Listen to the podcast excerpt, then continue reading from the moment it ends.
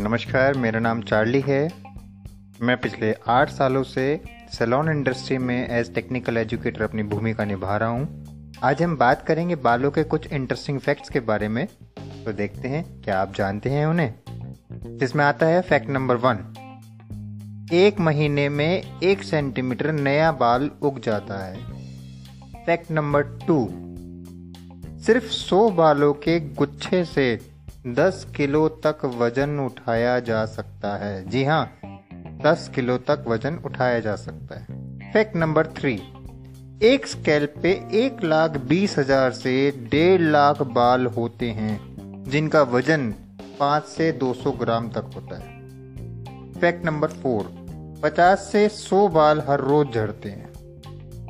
Fact number five दस से बीस बालों की टोटल मोटाई सिर्फ़ एक एम mm होती है।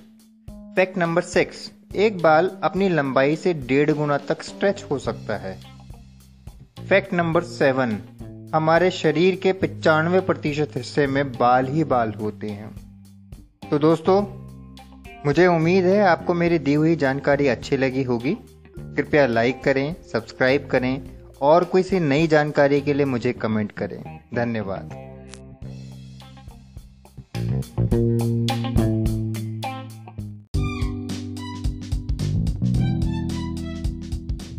नमस्कार, मेरा नाम चार्ली है। मैं पिछले आठ सालों से as technical educator salon industry में अपनी भूमिका निभा रहा हूँ। आज हम जानेंगे the world of hair colour मतलब पूरी दुनिया में हेयर कलर की क्या कैटेगरीज होती हैं इसके बारे में। आइए शो, शुरू करते हैं। तो इसमें सबसे पहली कैटेगरी आती है परमानेंट कलरेशन जी हाँ परमानेंट कलरेशन जिसमें कुछ पॉइंट्स आते हैं, जिसमें पहला पॉइंट है, यह आपको अलाउ करता है कि आप इसमें लाइटनिंग भी कर सकते हैं डार्कनिंग भी कर सकते हैं सेम टोन ऑन टोन भी आप कलर कर सकते हैं और रिफ्लेक्ट्स को ऐड भी कर सकते हैं। सिंपल शब्दों में अगर कहा जाए तो आप इससे वो सभी काम कर सकते हैं जो एक कलर से आप करना चाहते हैं। मतलब अगर आप कभी भी कंफ्यूज हैं आपको नहीं समझ में आ रहा है कि कौन सी कैटेगरी का कलर उठाया जाए तो आपको एक परमानेंट कलर उठाना चाहिए।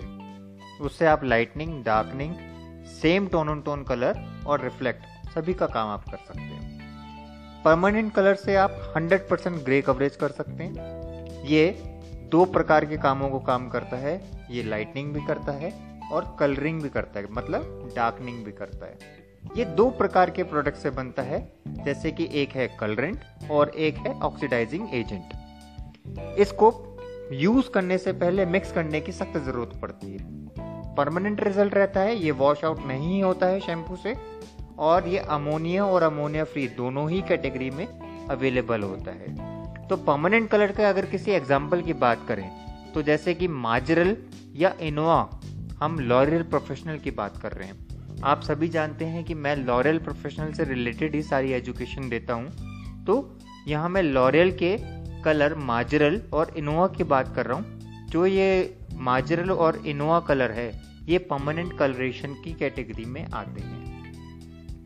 अगली कैटेगरी आती है tone on tone permanent colour tone on tone permanent colour के अंदर आप ओरिजिनल शेड मतलब कि जो पहले से ही बालों का कलर है, जिसको हम नेचुरल बेस भी कहते हैं, वो जिसको टोन ऑन टोन कर सकते हैं और साथ में आप बाल को कुछ लेवल तक डार्क भी कर सकते हैं। अगर चार नंबर का बाल है तो तीन पे ला सकते हैं या दो पे ला सकते हैं। तो ये ओरिजिनल शेड पे टोन ऑन टोन काम कर सकता है, ये डार्कनिंग कर सकता है और साथ में अगर कोई रिफ्लेक्ट ऐड करना है तो वो भी आप कर सकते हैं। ये अमोनिया फ्री कलर होता है इसमें कोई लाइटनिंग का एक्शन नहीं होता। मतलब ये किसी भी सूरत में बालों को प्री लाइट नहीं कर सकता।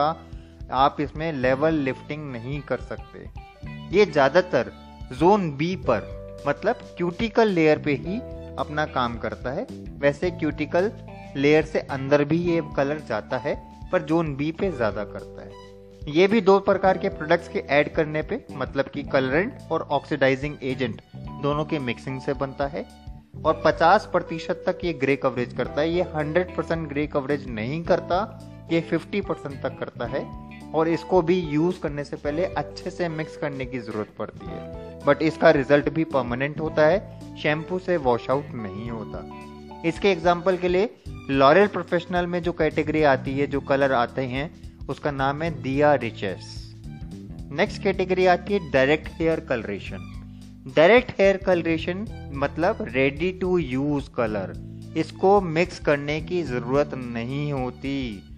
इसको कोई प्रायर मिक्सिंग की ज़रूरत नहीं है। इसको आप डायरेक्टली अप्लाई कर सकते हैं। इसके रिज़ल्ट सेमी परमानेंट होते हैं। मतलब हर शैम्पू पे, हर वॉश पे ये धीरे धीरे वॉश आउट होता है और ज़्यादा से ज़्यादा 6 से 12 वॉश तक चलता है। ये बालों के जोन ए और बी पर ज़्यादातर रहता है, जोन सी तक नहीं जाता, सिर्फ़ बाहरी बालों के ऊपर की लेयर में रहता है, अंदर नहीं जाता।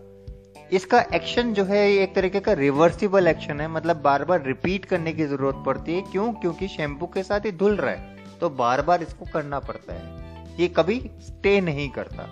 और इसके अंदर जो मेलानिन है, वो एक तरीके के नेचुरली पिगमेंट्स के रूप में प्रिजर्व रहता है।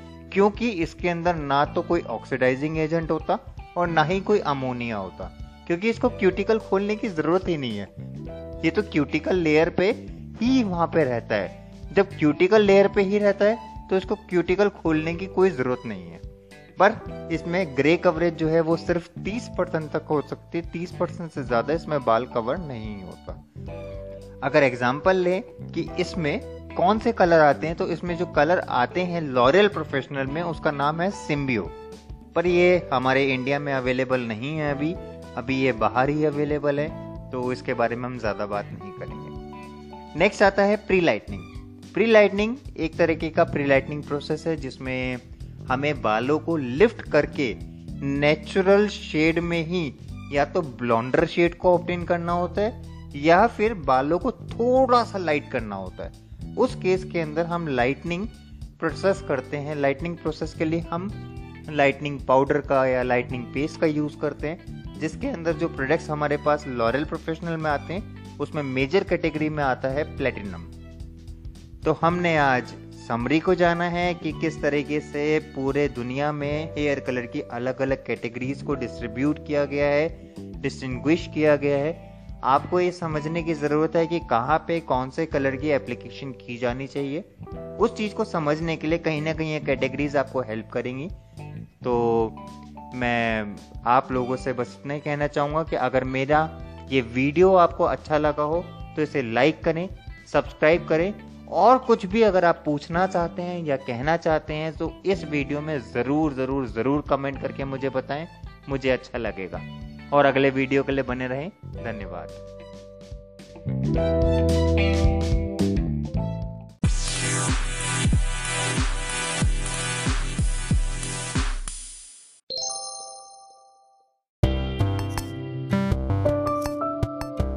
नमस्कार, मेरा नाम चार्ली है।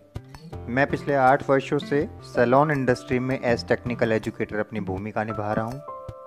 आज हम जानेंगे internal structure of hair and scalp मतलब बालों और स्कैल्प को अंदर से समझेंगे।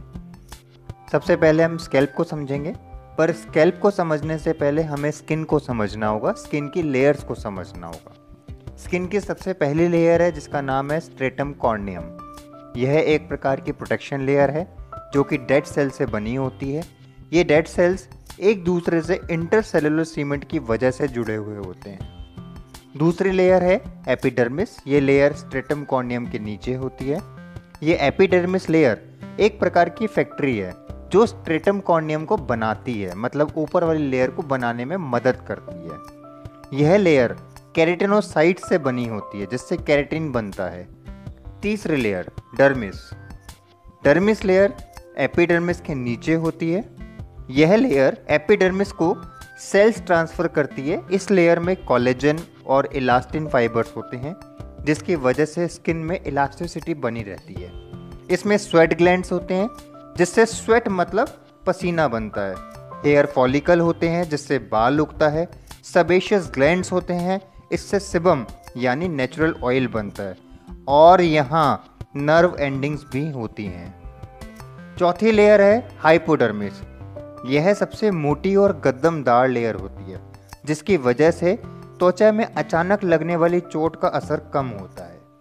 तो दोस्तों, ये हमने जाना है स्किन के बारे में। अब समझते हैं स्कैल्प के बारे में। स्कैल्प स्कैल्प कुछ डिफरेंट टाइप्स होती हैं, जिसमें सबसे पहली टाइप है स्कैल्प विद डेंड्रफ इस तरीके के स्कैल्प में बहुत ज़्यादा बैक्टीरिया पैदा होता है, उसकी वजह से सेल्स बहुत तेज़ी से बढ़ते हैं और उस वजह से डेड सेल्स की परत जम जाती है, जिसे हम डेंड्रफ कहते हैं। दूसरी स्कैल्प है ऑयली स्कैल्प इसमें हार्मोन्स सबेशियस ग्लैंड्स को ज़्यादा एक्टिव कर देते हैं, जिसकी वजह से बहुत ज़्यादा सिबम यानी नेचुरल ऑयल जनरेट होता है और स्कैल्प ऑयली दिखता है। तीसरी स्कैल्प है सेंसिटिव स्कैल्प इसमें नर्व एंडिंग स्कैल्प से रिएक्ट करती है।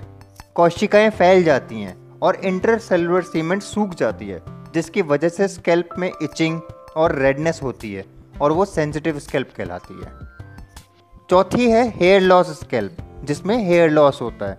इसमें कॉलेजिन फाइबर कसने लगती है और जिस वजह से बाल पतला हो जाता है और आसानी से निकलकर गिर जाता है। इस प्रकार की स्कैल्प को हेयर लॉस स्कैल्प बोलते हैं। अब समझते हैं बालों के बारे में। बाल के दो हिस्से होते हैं।